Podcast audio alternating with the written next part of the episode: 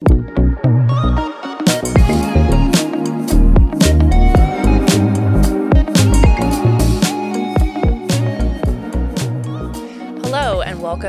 The Cup, where we will be spilling all sorts of tea about what's going on inside Washington, D.C., what regulators and lawmakers are thinking about and working on, and what you and your credit union should be focused on in terms of risk areas and areas of opportunity.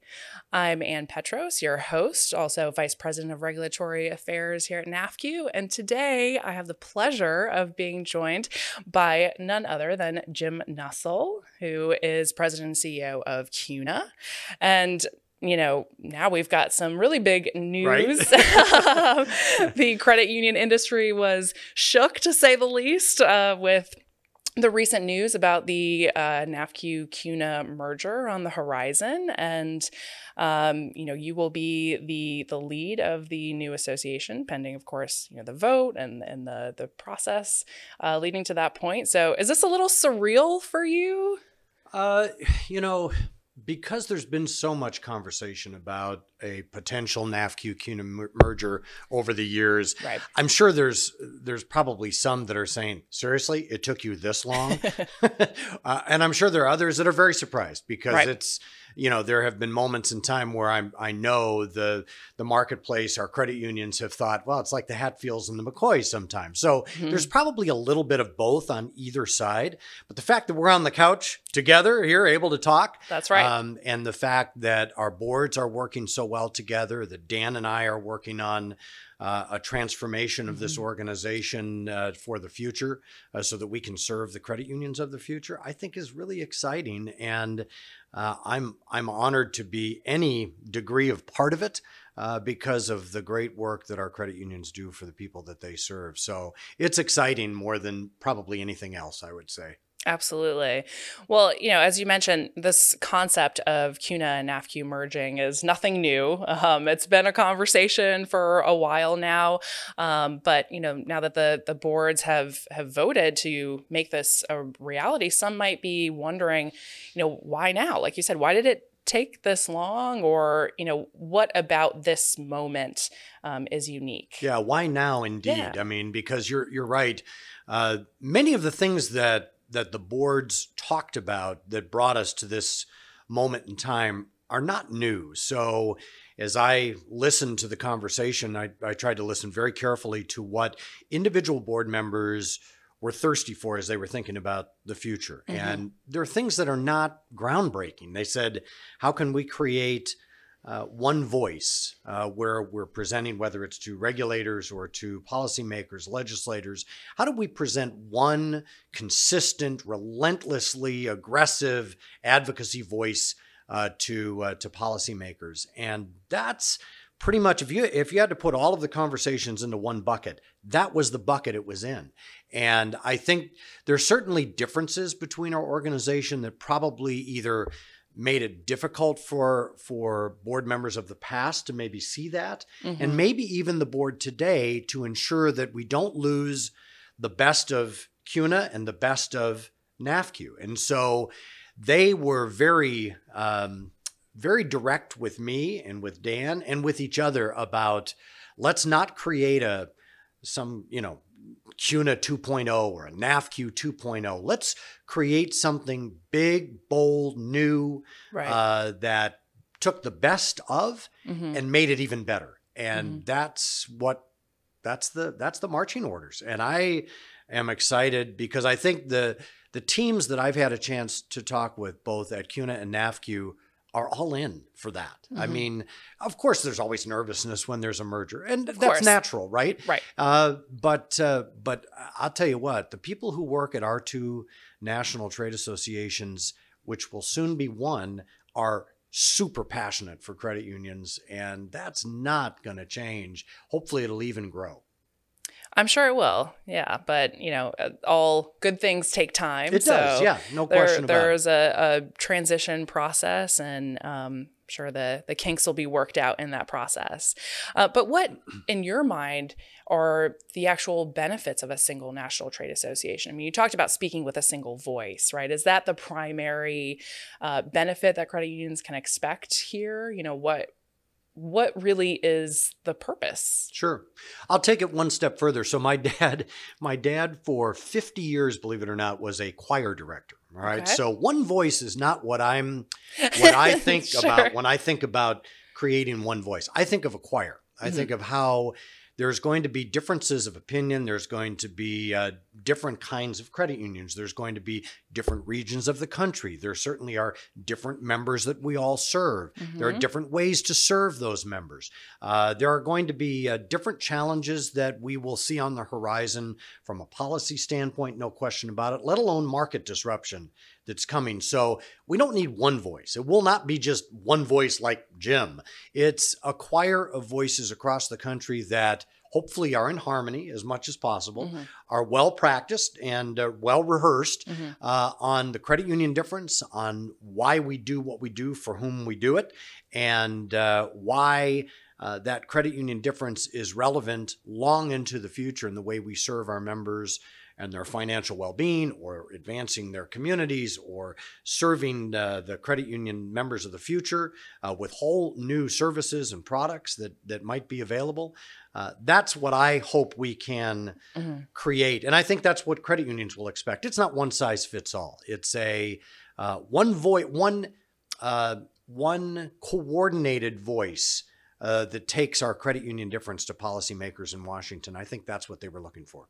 Sure. Yeah, that makes a lot of sense. I mean, you know, not that CUNA and NAFCU have widely divergent views no. on issues. You know, a lot of it is in alignment already. But um, you know, I agree with you that that having a a single entity to through which to funnel, you know, those those views and perspectives and relay them to regulators and lawmakers is probably most effective. No, no question about it. Plus, there are a lot of things that that are different about our organizations that that I can. I mean, I just think of what you're doing here right now. NAFCU's communications have always been excellent, if not superior, when it comes to our national trade associations. You guys have just always done really well at communicating, not only to the general public, but also to uh, policymakers and to credit unions. Mm-hmm. You, and this is a great example of it, uh, where you have uh, an opportunity to talk about policy, to talk with leaders. We were talking about uh, former CFPB directors mm-hmm. and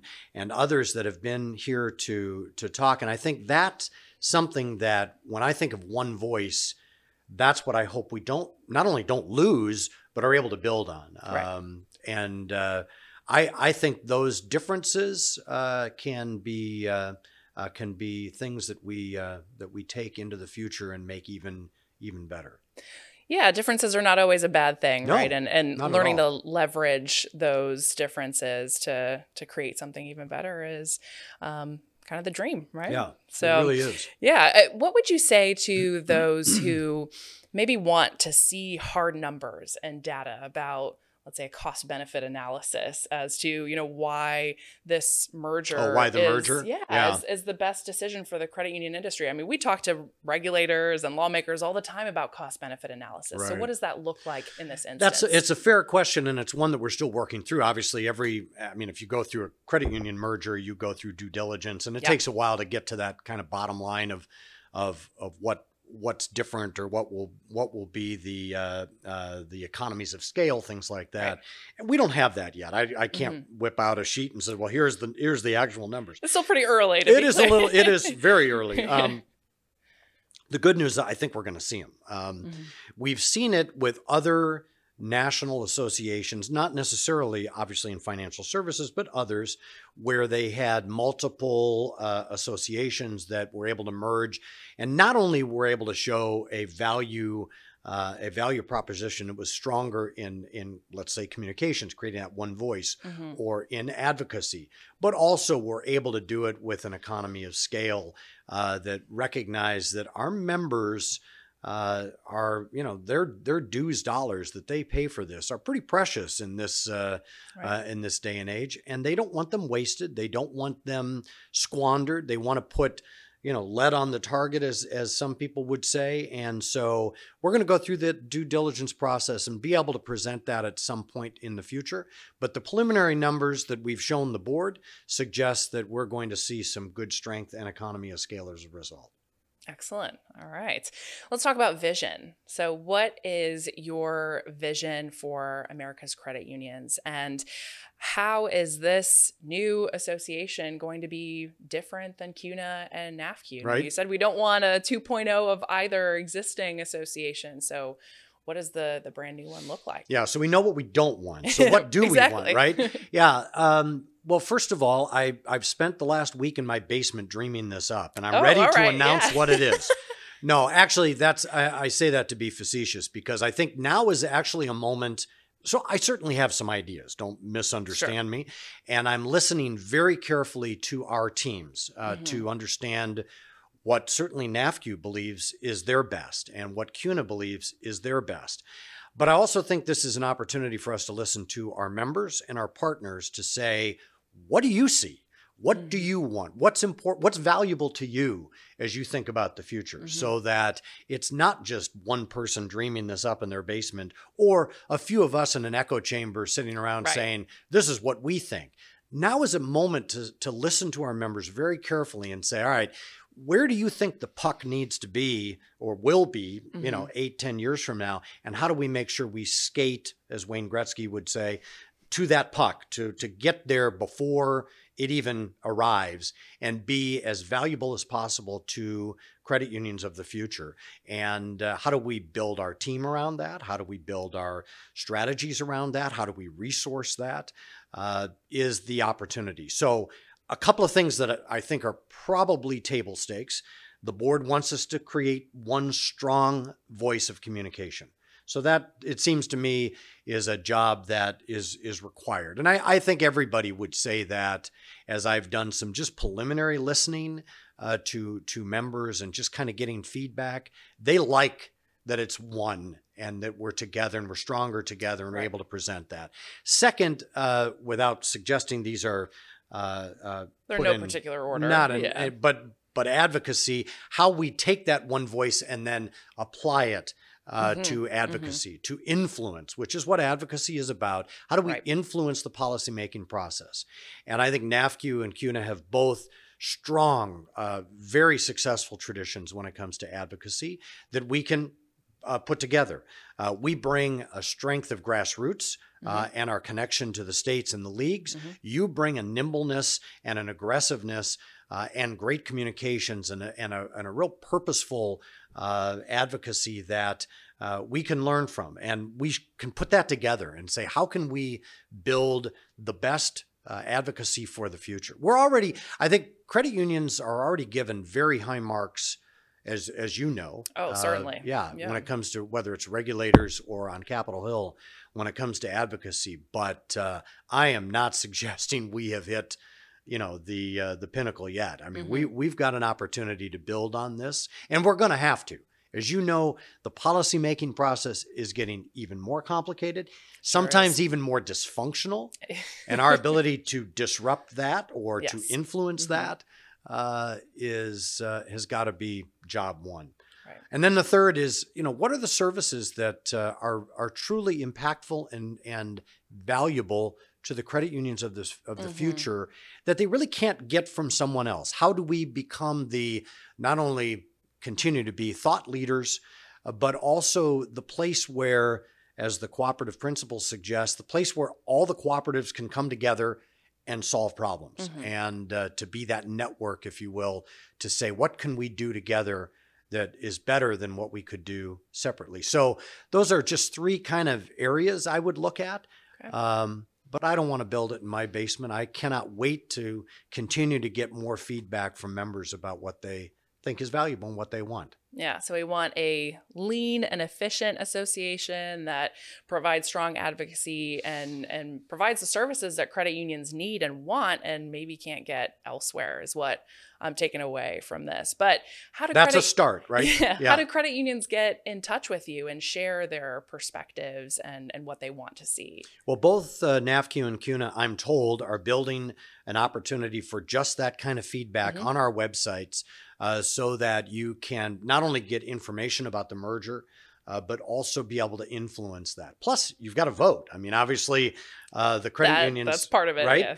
And I know as a uh, recovering politician that you not only have to ask for the vote, uh, but people before they give the vote, they want to know they've been heard. And mm-hmm. I I think uh, we're going to go out and do a lot of listening. Uh, at a number of events that are already being scheduled. Right. Uh, I'm going to be, I know, in 12 states that that I'm aware of, just on my calendar in the next few weeks to a month. Wow, it's a busy travel it schedule. Is, well, but it's necessary. It's what you need to do, yeah. right? Mm-hmm. Yeah. I mean, I having been a like I say a recovering office holder myself, um, you know, you you uh, the the doors you knock on are pretty important, but the one you miss is a vote that you miss. So yeah. we're we're going to do our best to try and reach out and listen. Uh, to as many credit union leaders as possible, and we want them to feel like they've had an influence uh, in the future design of the very important national association that they are creating. Yeah, this is their association. This is theirs. Yeah. Well, right. we're we run a member association or just yeah. member organization just like they do, and yeah. they know how important it is mm-hmm. to listen to their members. So exactly. Yeah. All right. So so why should credit unions support this merger? What is your elevator pitch? Right, aside from what we've already covered. In... It it yeah. I mean, it it certainly is the one voice, mm-hmm. and then it's the impactful, relentless um, advocacy uh, that actually can be measured and can move the needle in mm-hmm. Washington, D.C. and across uh, the various states. It's recognizing that our credit union industry and, and movement is one of the few industries that has not had the complete um, uh, overhaul and disruption that many industries have had. Ours is coming still. Believe it or mm-hmm, not, for those that feel like they've already been disrupted, there's more to come in financial services. And how do we position credit unions in the best possible place? Not because of the organization, but because of the people. Because mm-hmm. that's what this is, as we all know. It's it's people serving, people helping people, making a difference in their financial lives. And that's what we want to be able to ensure that all credit unions are prepared for. So that's the reason to have one place you can do that uh, and to not have it uh, diluted in any way, shape, or form. So, all right.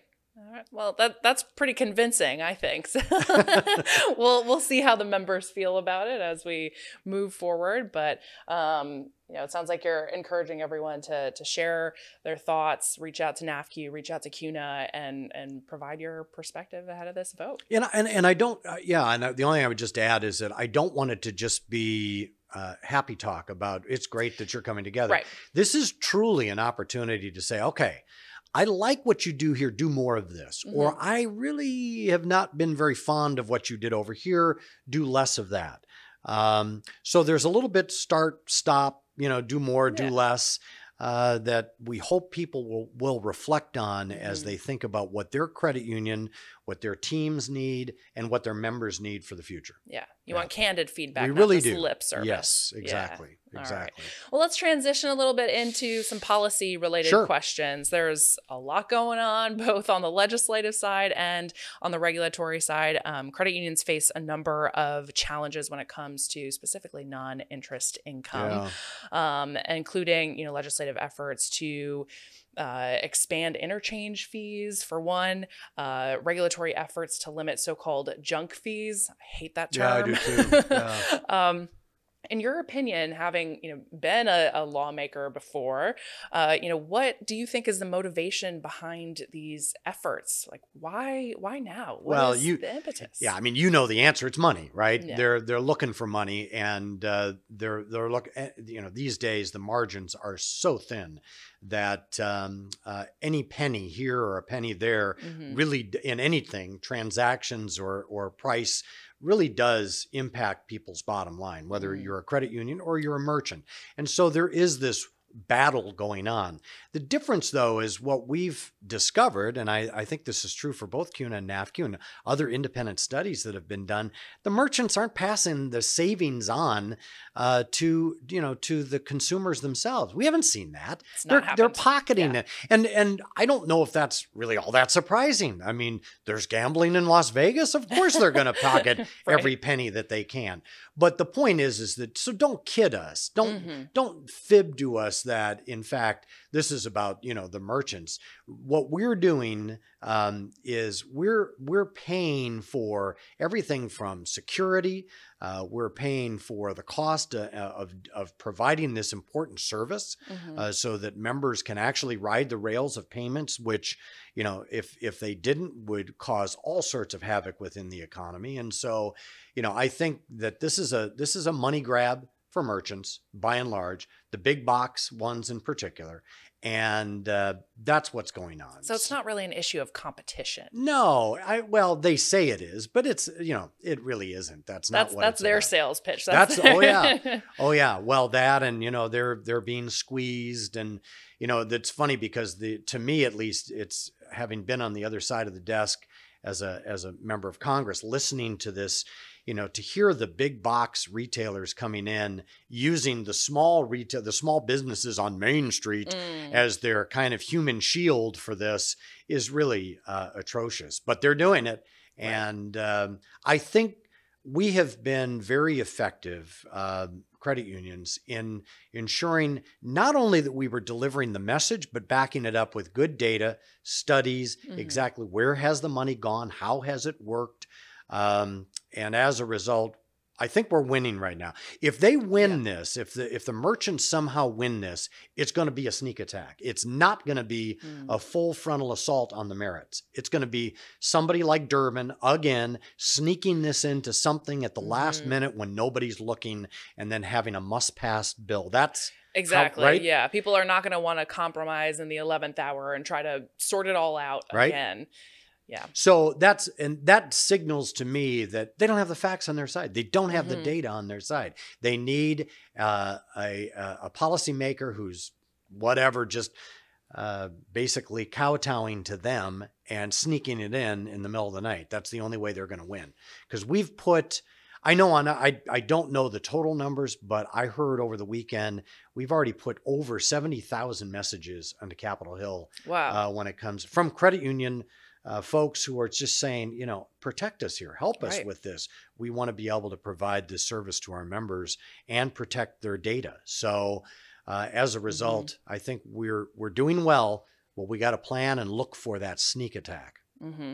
And on the regulatory side of things with the junk fees, any oh, thoughts? Uh, yeah. There? Well, junk fee, as you know, is a political phrase. There's mm-hmm. no well, there there are junk fees, I suppose, but they're you know they're they're fees that are that nobody sees. They're not transparent. They're snuck into a hotel bill here or a gym membership yeah. there. Do they really or a cable exist bill. in the financial services? They don't industry? because we have to be so mm-hmm. transparent in every fee that's charged. There are laws. It's all delineated. yeah, and so. Uh, uh, you're exactly right. It's it's uh, there are junk fees in the world, mm-hmm. but not in financial services because of the regulation that we have and the fact that we are very transparent with our members mm-hmm. about what these things cost them. Mm-hmm.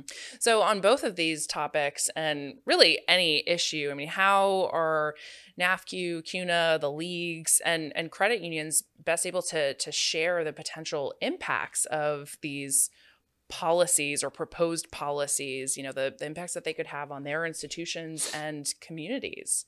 Well, we do it together. I mean, mm-hmm. that's the first thing. The the somewhat uh, dirty secret, it's not dirty secret, is that uh, over the last year in particular, CUNA and NAFCU uh, have been coordinating a lot of these activities already. We mm-hmm. kind of knew things were being discussed, and so our board said, "Hey, let's let's work a little bit more closely together on this. Don't look for differences, look for similarities." And we've done that uh, together with the leagues, who have done an excellent job.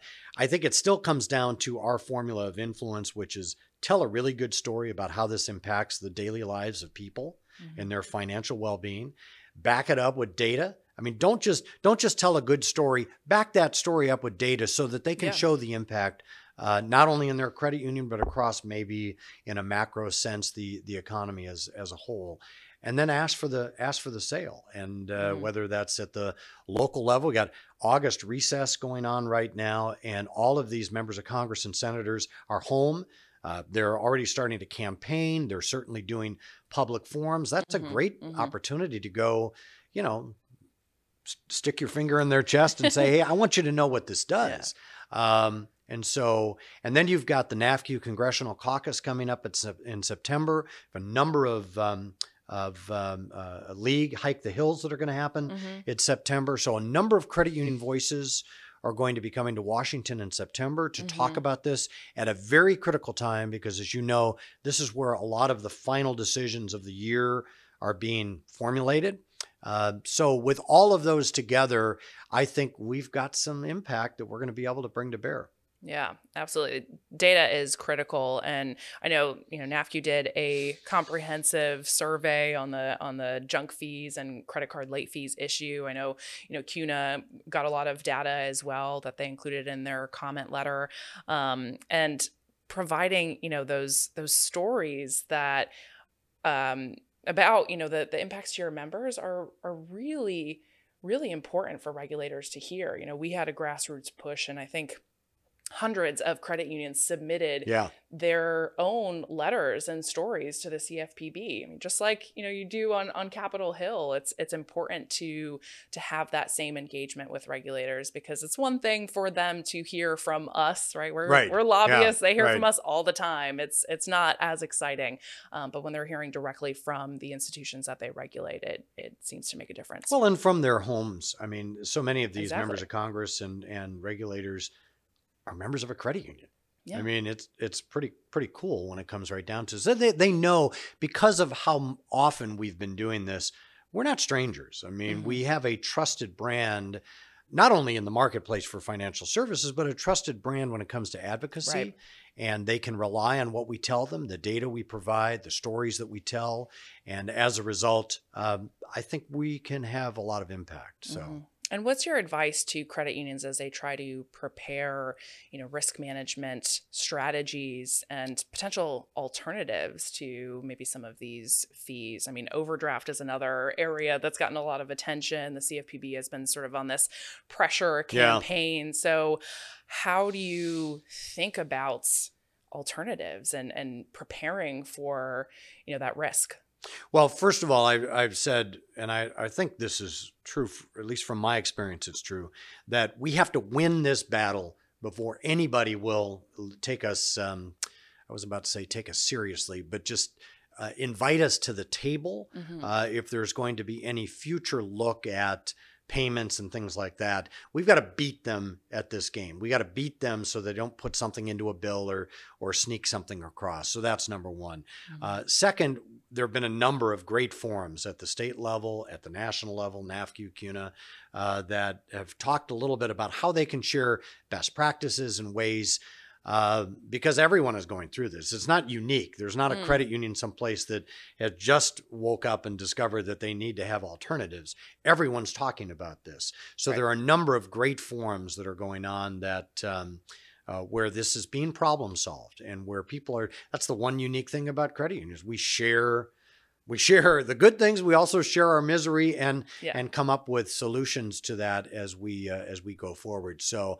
i think there's a lot of good things happening in that area yeah yeah, I, I, think that's 100% right. I always learn a lot when I talk to credit union leaders. And so just that networking uh, yeah. and engagement with with your peers can definitely um, change your perspective and and you know, and my guess is maybe are you doing that at the at the at the congressional caucus will there be some of that we will that, yes yeah. definitely um, specifically at our large credit union summit we have a number hmm. of roundtables planned for that we have um, a compliance roundtable general counsel roundtable and a chief risk officer roundtable um, some of those will run concurrently but the goal is to engage engage in that sort of networking, idea sharing, and you know, strategizing. Yep. Really, like how do we approach this together in a collaborative fashion that makes our industry well positioned to tackle uh, um, these issues and you know put up a united front and that's i think the difference because there's a lot of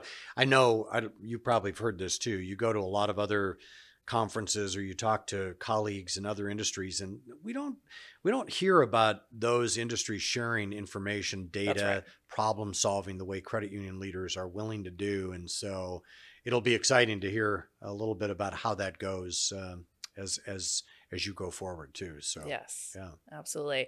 Um, another issue that credit unions are are dealing with is you know related to liquidity mm, and mm-hmm. interest mm-hmm. rate risk. Um, obviously, given economic changes, you know, following the pandemic, it's been a um, challenging few years to it say has. the least. Yeah. so do you think that regulators have been understanding of the difficulties that credit unions are facing and have they been helpful along the way? Well, I mean, I think that you could say the jury is still out. NCUA kind of uh, came into it, I'm, I'm going to say, a little late, uh, but they mm-hmm. at least showed up um, and provided uh, provided an opportunity to at least uh, ensure that credit unions and leaders knew that they were going to take that into consideration. I think that's important. Uh, the other good news and and the economic data continues to come in and and I think our our folks have uh, have chewed on it and and given some perspective on this as well. Is that it seems to be ebbing, which is good news too. That's right. Uh, that some of the recession uh, risks are not as prevalent as they were maybe a year ago at this time. Uh, that everything from as some might say, the stimulus combined mm-hmm, with mm-hmm. what the Fed has done has provided a certain um, uh, softer landing or maybe completely soft landing uh, to a recession. Mm-hmm. So, again, that hopefully will uh, reduce some of that risk. But it's still out there, and making sure that, as you say, our regulators recognize that mm-hmm. uh, and work with our folks uh, is uh, is something we need to keep pressuring them. Yeah, yeah, absolutely. I mean, economic conditions are certainly improving. You know, the the um, severity i guess yeah, of, of right. interest rate hikes is not as as high um, and you know the chances of a recession i guess are lower than right. than we thought a year or so ago and so um, things are looking up but there still are some difficulties especially in conveying to regulators and lawmakers that credit unions are in a unique position and there are some statutory limitations for example yes. that that make it particularly difficult for credit unions to to compete in in environments like this. Um, are there any potential improvements that come to mind for you, uh, you know, to the Federal Credit Union Act or state laws that could help credit unions better navigate you know these uncertain times. Yeah it's so yes and and a number of those bills as you know both both NAFCU and CUNA have had uh, introduced and and they're working their way through everything from expanding the fields of membership and but i i think you're right about the um, uh, the issue. You know we credit unions uh, probably different now than ever before are really at the tip of the spear when it comes to how consumers are navigating the difficulty of any economic mm-hmm. changes mm-hmm. or challenges um, because they tend to be the place. So many banks, small banks in particular, have left the field. Uh, and larger banks aren't even servicing uh, uh, smaller uh, uh, borrowers anymore. And so it's really credit unions that have moved into that position. And so I think one thing our policymakers and even even our um, even our members of Congress are not yet as sensitive to as they could be is that there is no longer the equality between mm-hmm. uh, credit unions and banks when it comes to consumer uh, finance. Credit unions are filling that gap. Yeah. We are the small town, uh, the small community, the small neighborhood lender. Uh, mm-hmm. The other ones have left. Right. Uh, and so they have to recognize that anything that um, provides us a maybe a traditional legacy barrier uh, to providing that finance is going to make it difficult for that for that community to uh, be successful or those individual uh, consumers to be successful, managing their financial well being, managing uh, their daily lives, uh, affording their lives, mm-hmm. are all things that credit unions do now that used to be either equal or even the prerogative of a lot of us small town uh, community lenders. They're just not there anymore. They've been mm-hmm. gobbled up.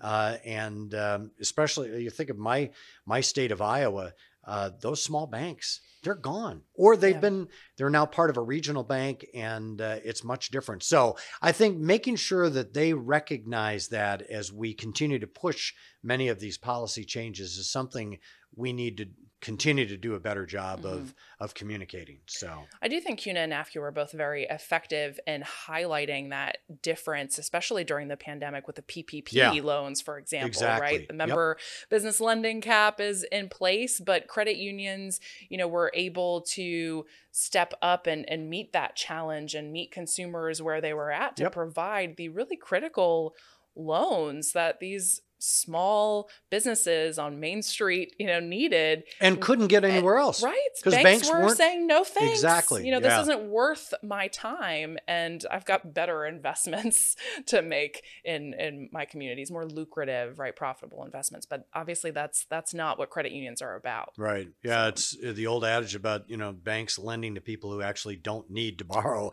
right. was very true during yes. during during that phase. And a lot of the small t- I mean, especially, you know, new businesses that are often built in your basement or your garage that are one or two employees mm-hmm. usually you know mom and pop as they used to say um, they don't have a line of credit anywhere anywhere so mm-hmm. being able to go someplace uh, and start that off that is seeding the economy of the future. And uh, because every business was built in somebody's basement or garage, it wasn't, you know, very, very often uh, or very seldom is it, uh, does it start with 100 employees. Yeah. It's, well, so... you see a lot of the businesses in Silicon Valley, right? right? They started yeah. in, in a garage Literally, somewhere, yeah. actually. Apple, yeah. yeah. Microsoft, right. right. So that's exactly right. And I, I don't know if, um, uh, I, I don't know if that's something that policymakers have the sensitivity to that. Mm-hmm. And and that's our job. How do we continue to tell that story backing it up with data using those not only mm-hmm. the stories of individuals but the impact it has on the communities is something that we're going to continue to press on so. Yeah. All right Another topic that has been gaining a lot of attention and has been a focal point, certainly for this administration, um, is climate related risk, yeah. issues surrounding ESG policies. Um, NAFCU and CUNA both agree that you know the NCUA is not and should not be a climate regulator in this space. But if it's not the NCUA, then then who is it right who is the what agency is best equipped to to step in and regulate in this space and um, it, you know on a more macro level how do we as a society and as an industry manage and and mitigate this this risk that um, for you know a lot of communities is is very real as we see you know increasing um, incidents of of climate related disasters. Yeah. I don't know. Um, it's a to, hard question. To your second, yeah, your second question is really good, and I don't know, but I'll yeah. tell you the first. Uh, what I my belief about your first part of the question is that who is best to regulate that this may sound corny, but I really do believe we the people. I mean, mm-hmm. that's where credit unions gain their strength and their regulation. With all due respect to all the regulators that think they're regulating uh, financial services, uh, the best is still the member, is still the mm-hmm. consumer member who walks in the front door and says, This is what I want and this is how I want it. Or I'm leaving because you're not providing it. Mm-hmm. That's still the best regulation out there is is the is the people themselves uh, determining what's best. So when I think about uh, ESG, uh, whether it's the environment or social responsibility or uh, or governance, uh, I think about the member first and what do they expect.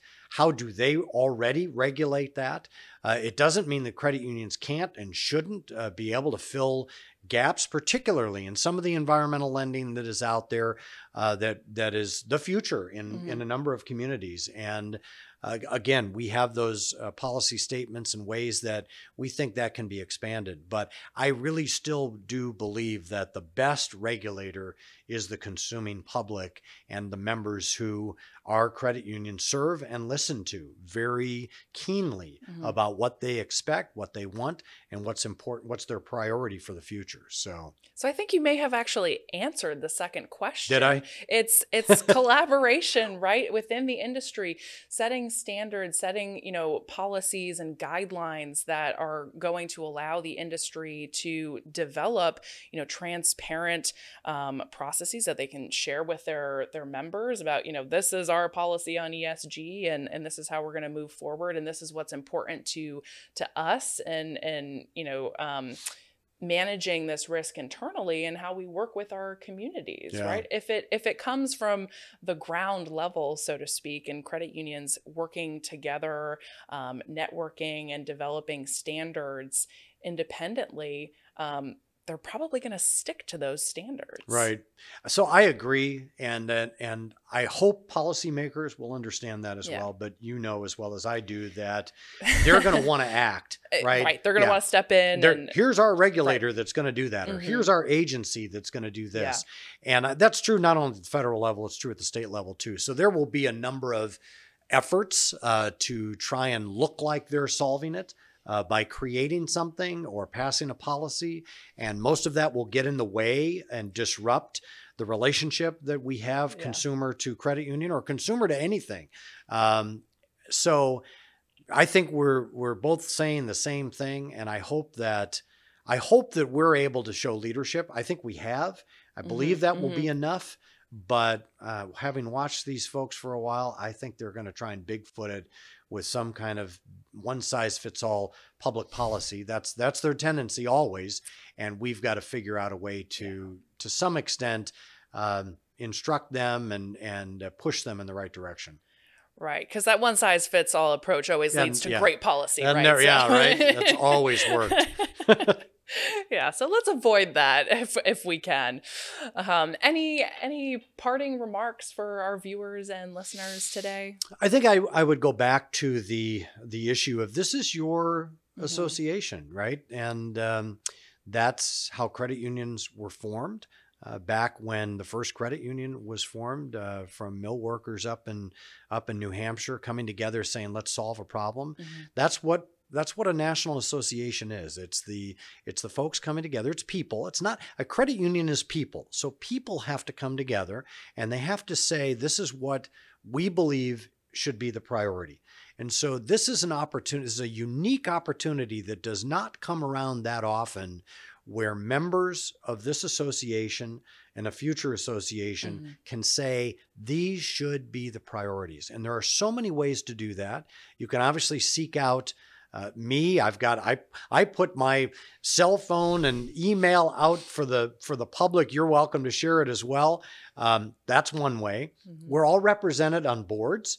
Uh, so there are there are members of the CUNA board, NAFCU board, uh, that are that are representative of constituents across the country. They I know are thirsty to hear what people are thinking about. Uh, and then there's going to be a number of forums. Mhm. Some will be virtual, some will be in person, where you have the opportunity to ask questions or to say, look, this is an opportunity to, to reset some priorities. This is what I think is important for the next 5, 10, 20 years into the future. So, because relevance, I will tell you, the one thing that I continue to hear from leaders is we want credit unions to be relevant for years to come. absolutely And our national association uh, should be helping lead that effort. Mhm. And uh, I hope that people will engage in this process as a result. Yes, I, I hope so as well. And so this is this is your moment. This is the time to you know speak on behalf of your institution on what you think is important in the industry and and share your perspectives on what you want um, to see from America's credit unions. Soon, soon to be here. Soon to be. yeah. So thank you so much, And thank Jim. you. This has Well been done. a great conversation. Um, Thank you to all of our viewers and listeners for tuning in to this very special episode with Jim Nussle as we discuss the NAFCU CUNA merger and policy issues that are important to your institutions. If you enjoy watching and listening to The Cup, please subscribe, hit the like button, turn on your notifications so you get alerts about new episodes, and provide us your recommendations on what you want to hear about next. We love uh, hearing from you and uh, look forward to seeing you on a future episode. So until next time.